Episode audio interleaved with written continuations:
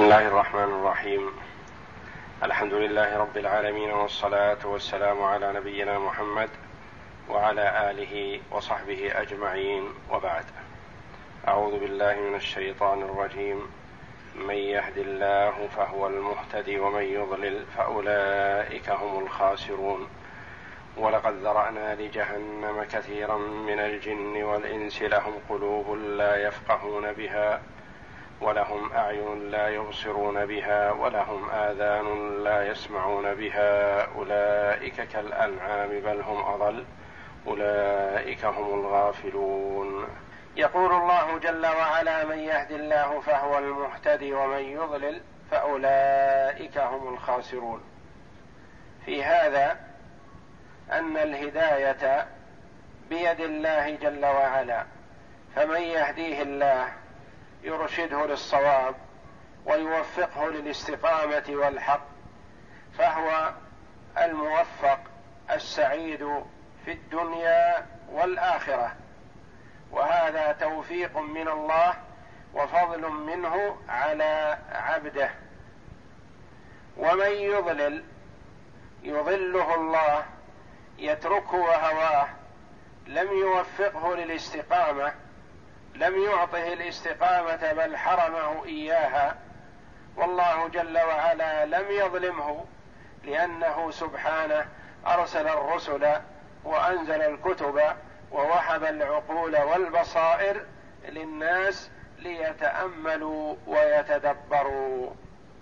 ومن يضلل يضله الله جل وعلا فلا يوفقه للصراط المستقيم فأولئك هم الخاسرون الذين خسروا ماذا؟ خسروا الدنيا والآخرة. خسروا الدنيا لأنهم لم يعملوا فيها خيرا لآخرتهم. وخسروا الآخرة والعياذ بالله فهم في عذاب جهنم خالدون. فأولئك هم الخاسرون. ولا أعظم من هذا الخسران لأن خسارة المال تعوض وأما خسارة الدين والخسارة في الهدى والاستقامة وطريق الحق فهذه هي الخسارة الحقيقية لأن المرء بها يخسر الدنيا ويخسر الآخرة. لأن الله جل وعلا أوجد الخلق في الدنيا ليعملوا للآخرة. فمن عمل في دنياه لآخرته ربح الدنيا والآخرة. ومن ترك العمل في الدنيا للآخرة خسر الدنيا وخسر الآخرة كذلك. قد يقول قائل إذا كان الله جل وعلا هو الذي أضله فلم يعذبه؟ ماذا نقول؟ الجواب الله جل وعلا أقام الحجة على الخلق. أرسل الرسل وأنزل الكتب ووهب العقول والأسماع والأبصار. ودعا الناس إلى طاعته.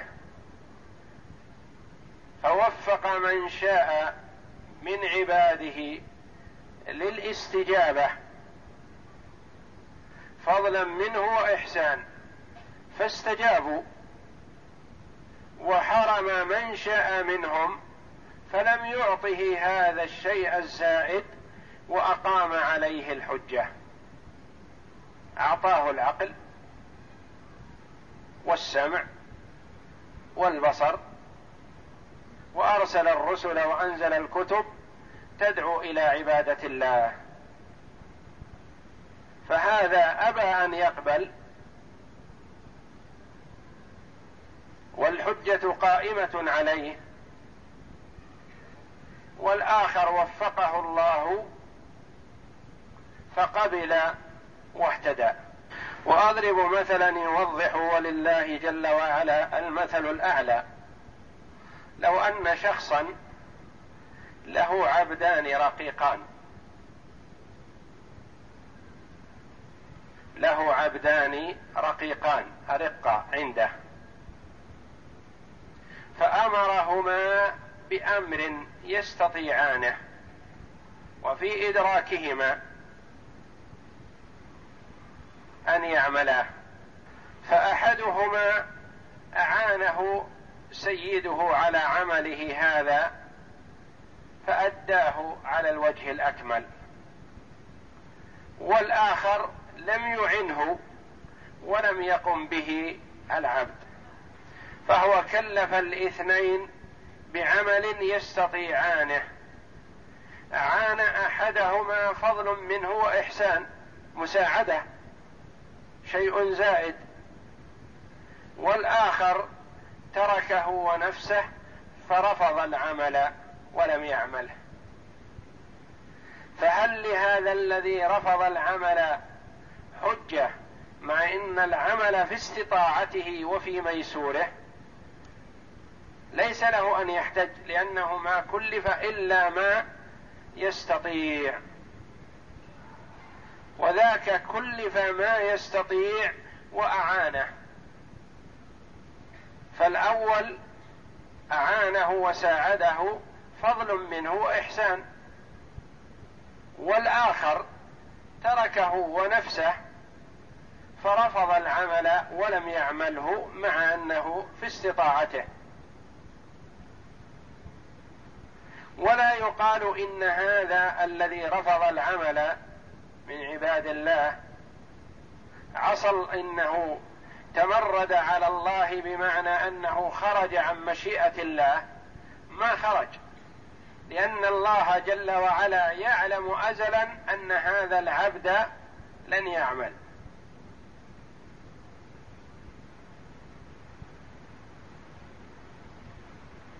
وتقدم لنا الكلام في الإرادة وأنها إرادتان إرادة كونية قدرية وإرادة دينية شرعية.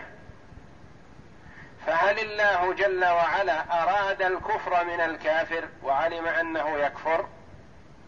نعم أراده كونا وقدرا في الأزل.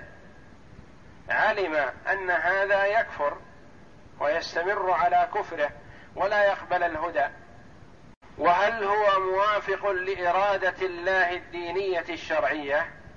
الله جل وعلا يريد من عباده أن يطيعوه ولا يعصوه لكن هذا خالف الإرادة الشر الدينية الشرعية لأن الله أمر الخلق كلهم بطاعته.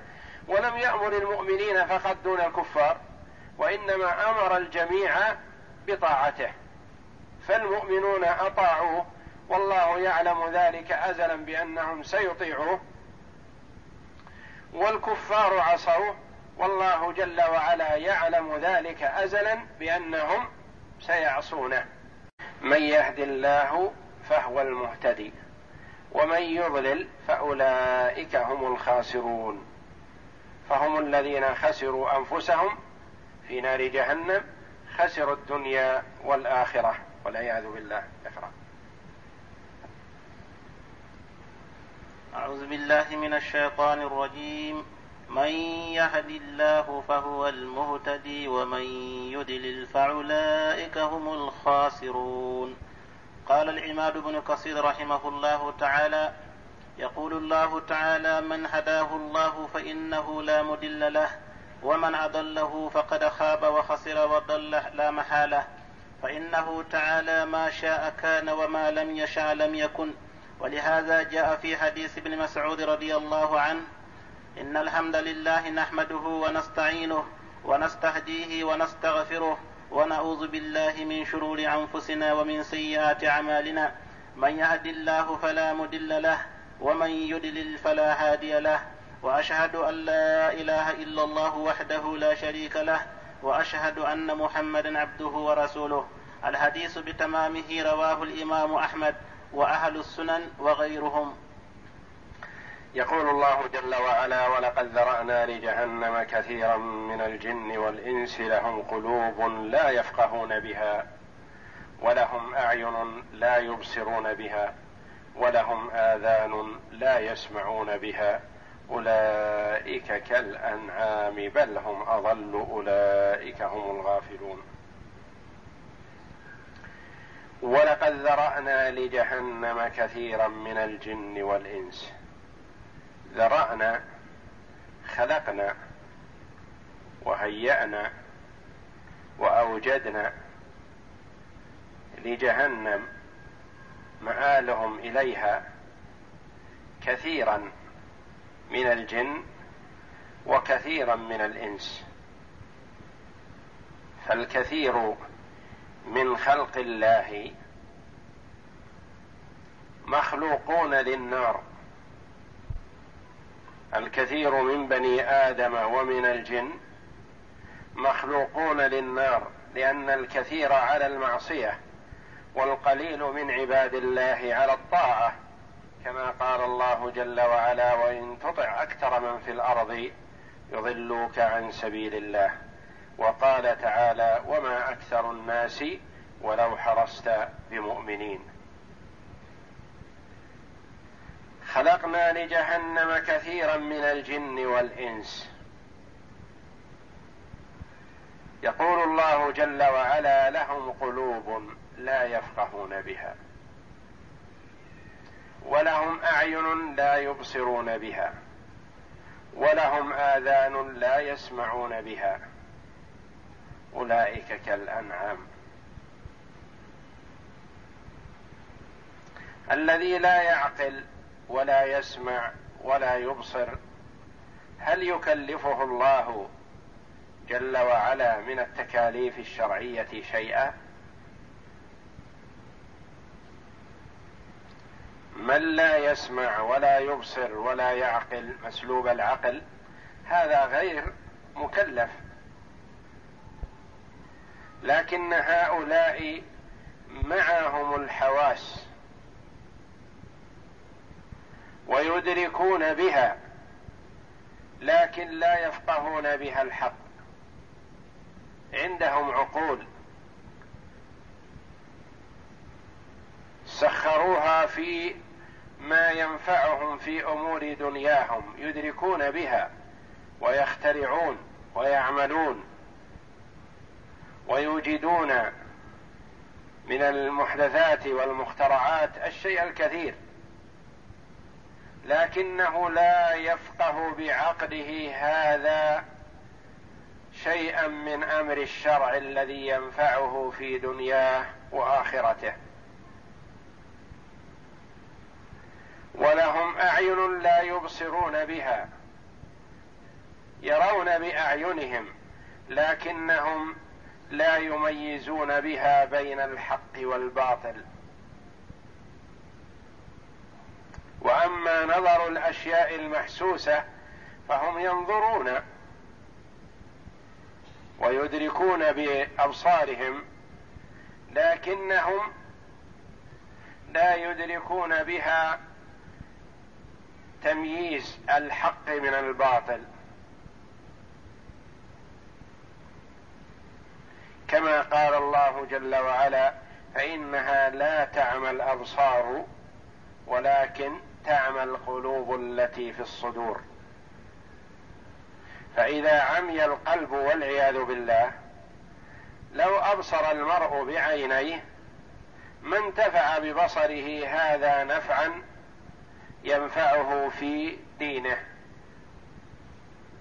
وإنما يدرك ببصره الأمور التي تنفعه في دنياه ويدرك بعقله الأمور التي تنفعه في دنياه لتقوم عليه الحجة. ولهم آذان لا يسمعون بها. لا يسمعون بها الحق ولا يستجيبون إلى داع يدعوهم إلى الحق وإنما يسمع الأصوات ويسمع من يخاطبه فيما يشتهيه هو ويميل إليه ويسمع إلى من يخاطبه في أمور دنياه. أولئك كالأنعام. هؤلاء كالأنعام مشتركين مع الانعام مع الأنعام في أن للأنعام قلوبا ولها أسماع ولها أبصار وهؤلاء مثلهم. مثل الأنعام لهم هذه الأشياء لكنهم سلبوا ما ميزهم عن الأنعام وهو الفهم. والبصيرة في الدين وفيما ينفعهم. فصاروا مشتركين مع الأنعام في القلوب والأبصار والأسماع. ومشتركين مع الأنعام في أن همهم فيما تشتهيه أنفسهم. همهم ما يأكلونه ويستمتعون به فقط. والأنعام كذلك. ثم قال جل وعلا بل هم أضل. لأن هذه الأنعام لم تخرج عما خلقها الله له. فهذا ما كلفها الله به لم تخرج عنه بخلاف هؤلاء فالله جل وعلا أعطاهم الأسماع والأبصار والأفئدة من أجل أن يدركوا ويميزوا ويطيعوا ربهم فهؤلاء لما لم يستعملوا هذه الحواس فيما خلقت له صاروا أضل من الأنعام أضل من البهائم لأن البهيمة بالشيء المحسوس تدركه لا تقدم على النار وهي تراها. وتقف دون الحفرة العميقة لا تلقي بنفسها بها. وتأكل ما ترى أنه نافع لها. وتترك ما لا تريده. فهي استعملت حواسها فيما ينفعها حالا ولم تخرج عما أراده الله جل وعلا منها. وأما الكفار المعرضون عن طاعة الله أعطاهم الله جل وعلا هذه الحواس النافعة فلم ينتفعوا بها لم يستعملوها فيما ينفعهم في معادهم لم يستعملوها في طاعة الله وإنما استعملوها وقصروا نفعها على الدنيا فقط. والله جل وعلا كلفهم بأمور يدركونها بعقولهم وأسماعهم وأبصارهم لو استعملوا هذه الحواس فيما خلقت له. ولهذا صار هؤلاء الكفار أضل من البهائم أضل من الأنعام. ونعرف أن المراد الضلال عما ينفع وعما خلقوا له وإلا فإن بعضهم قد يكون عنده من العقل والتفكير في أمور دنياه الشيء الكثير الذي لا يدركه كثير من الخلق. لكن عقله وتفكيره وإدراكه وجده واجتهاده كله صرفه فيما يختص بدنياه. ولم يصرف منه شيئا فيما يتصل بحق الله أو بما ينفعه في آخرته. وما ذاك إلا أنهم محرومون من الهداية. لم يوفقهم الله جل وعلا. والله جل وعلا علم منهم ازلا أنهم لا يطيعونه وخلقهم جل وعلا للنار كما ثبت في الحديث الصحيح أن عائشة رضي الله عنها قالت دعي النبي صلى الله عليه وسلم إلى جنازة صبي من الأنصار. تقول رضي الله عنها فقلت له يا رسول الله طوبى له. قلت لرسول الله طوبى له عصفور من عصافير الجنة.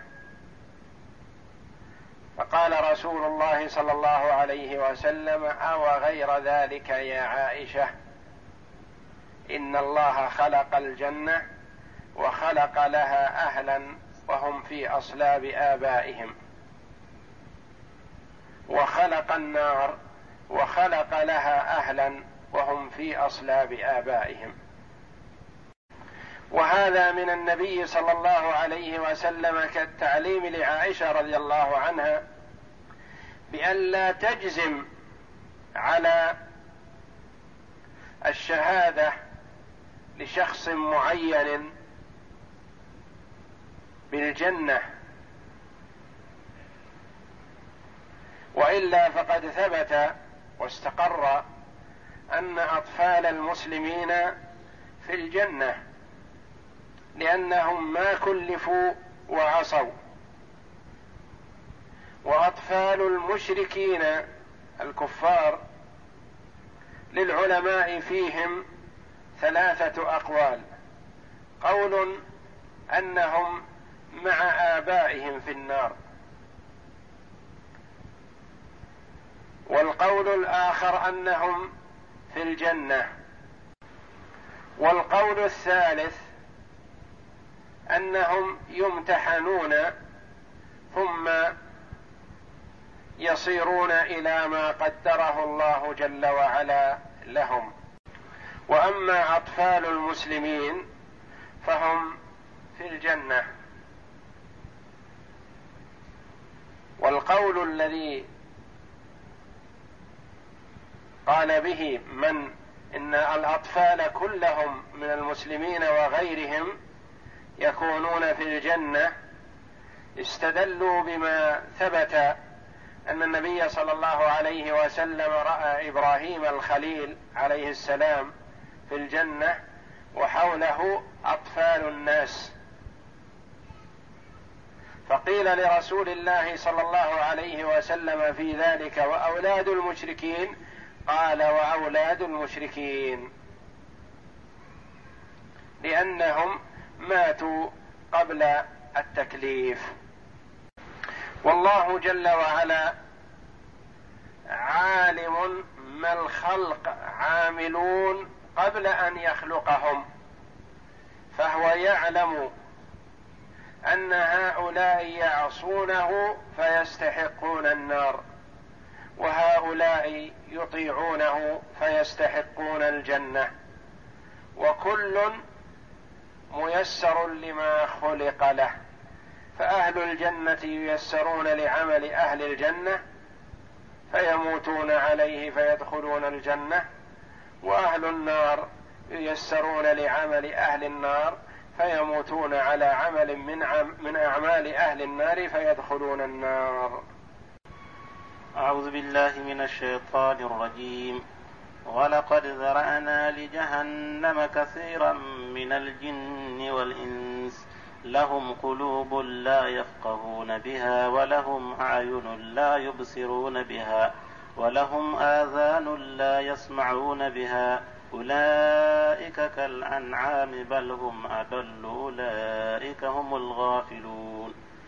قال العماد بن كثير رحمه الله تعالى يقول الله تعالى ولقد ذرانا لجهنم أي خلقنا وجعلنا لجهنم كثيرا من الجن والإنس أي هيأناهم لها وبعمل أهلها يعملون فإنه تعالى لما أراد ان لما أراد أن يخلق الخلق علم ما هم عاملون قبل كونهم فكتب ذلك عنده في كتاب قبل أن يخلق السماوات والأرض بخمسين ألف سنة كما ورد في في صحيح مسلم عن عبد الله بن عمرو أن رسول الله صلى الله عليه وسلم قال إن الله قدر المقادير الخلق. قدر مقادير قدر مقادير الخلق قبل أن يخلق السماوات والأرض بخمسين ألف سنة وكان عرشه على الماء.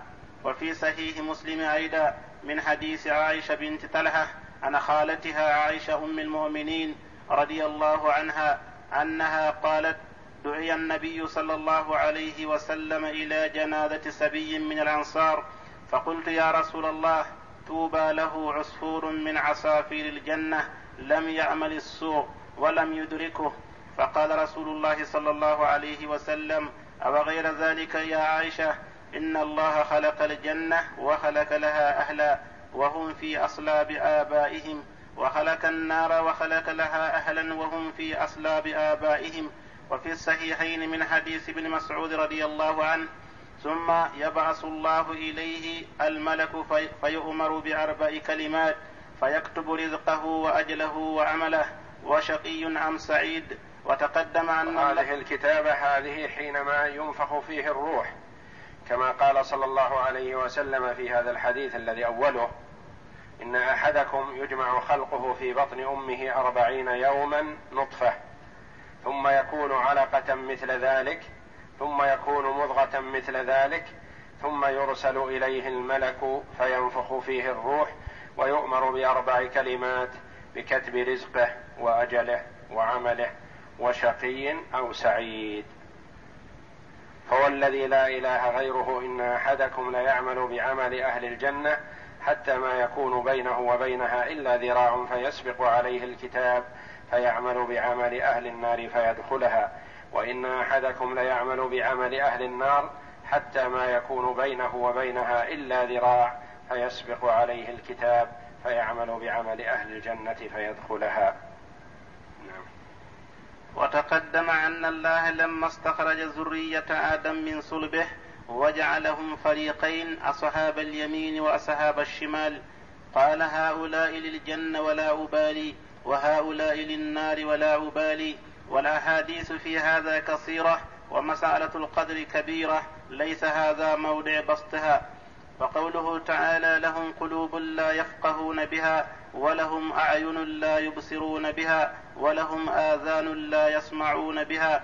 يعني ليس ينتفعون بشيء من هذه الجوارح التي جعلها الله سببا للهداية. كما قال تعالى وجعلنا لهم سمعا وابصارا وأفئدة فما أغنى عنهم سمعهم ولا أبصارهم ولا أفئدتهم من شيء إذ كانوا يجحدون بآيات الله. الآية وقال تعالى سم بكم عمي فهم لا يرجعون. هذا في حق المنافقين. وقال في حق الكافرين سم بكم عمي فهم لا, فهم لا يعقلون. ولم يكونوا سما ولا بكما ولا عميا إلا عن الهدى كما قال فهم في هذه الصفات عن الهدى صم وبكم وعمي. عن الهدى وما ينفعهم في آخرتهم وأما في أمور دينه دنياهم فهم حذاق. كما قال تعالى ولو علم الله فيهم خيرا لأسمعهم ولو أسمعهم لتولوا وهم وهم معرضون. وقال فإنها لا تعمى الأبصار ولكن تعمى القلوب التي في الصدور. وقال ومن يعش عن ذكر الرحمن نقيد له شيطانا فهو له قرين. ومن يعش أن يعرض عن ذكر الله يسلط الله جل وعلا عليه الشياطين. فيكونون هم قرناؤه نعم. وإنهم ليصدونهم عن السبيل ويحسبون أنهم مهتدون. وهذا الذي يتسلط عليه الشيطان يصده الشيطان عن سبيل الله وهو يظن هذا المرء في نفسه المغرورة أنه على الحق وتجده يتحكم بالمؤمنين ويسخر منهم ويصفهم بأنهم مغفلون وأنهم لا عقول لهم ولا يدركون وهو يظن أنه هو الذي عنده العقل والإدراك والبصيرة والمعرفة. وما ذاك إلا بتسلط الشيطان عليه وتخلي الله جل وعلا عنه فلم يهده ولم يوفقه. وقوله تعالى أولئك كالأنعام أي هؤلاء الذين لا يسمعون الحق ولا يعونه ولا يبصرون الهدى كالأنعام الصالحة التي لا ينتفع بهذه الحواس. لا تنتفع. لا تنتفع بهذه الحواس منها إلا في الذي يقيتها في ظاهر الحياة الدنيا. كقوله تعالى ومثل الذين كفروا كمثل الذي ينئق بما لا يسمع إلا دعاء ونداء. أي ومثلهم في حال دعائهم إلى الإيمان كمثل الأنعام إذا دعاها راعيها لا تسمع إلا صوته ولا تفقه ما يقول ولهذا قال في هؤلاء بل هم أدل أي من الدواب لأنها قد تستجيب مع ذلك لراعيها إذا أبس بها. وإن لم تفقه كلامه بخلاف هؤلاء فإنها تعمل ما خلقت له إما بتبعها وإما بتسخيرها بخلاف الكافر فإنه إنما خلق ليعبد الله ويوحده فكفر بالله وأشرك به. ولهذا من أطاع الله من البشر كان أشرف من مثله من الملائكة في معاده. ومن كفر به من البشر كانت كانت الدواب أتم منه. ولهذا قال تعالى أولئك كالأنعام بل هم أضل أولئك هم الغافلون.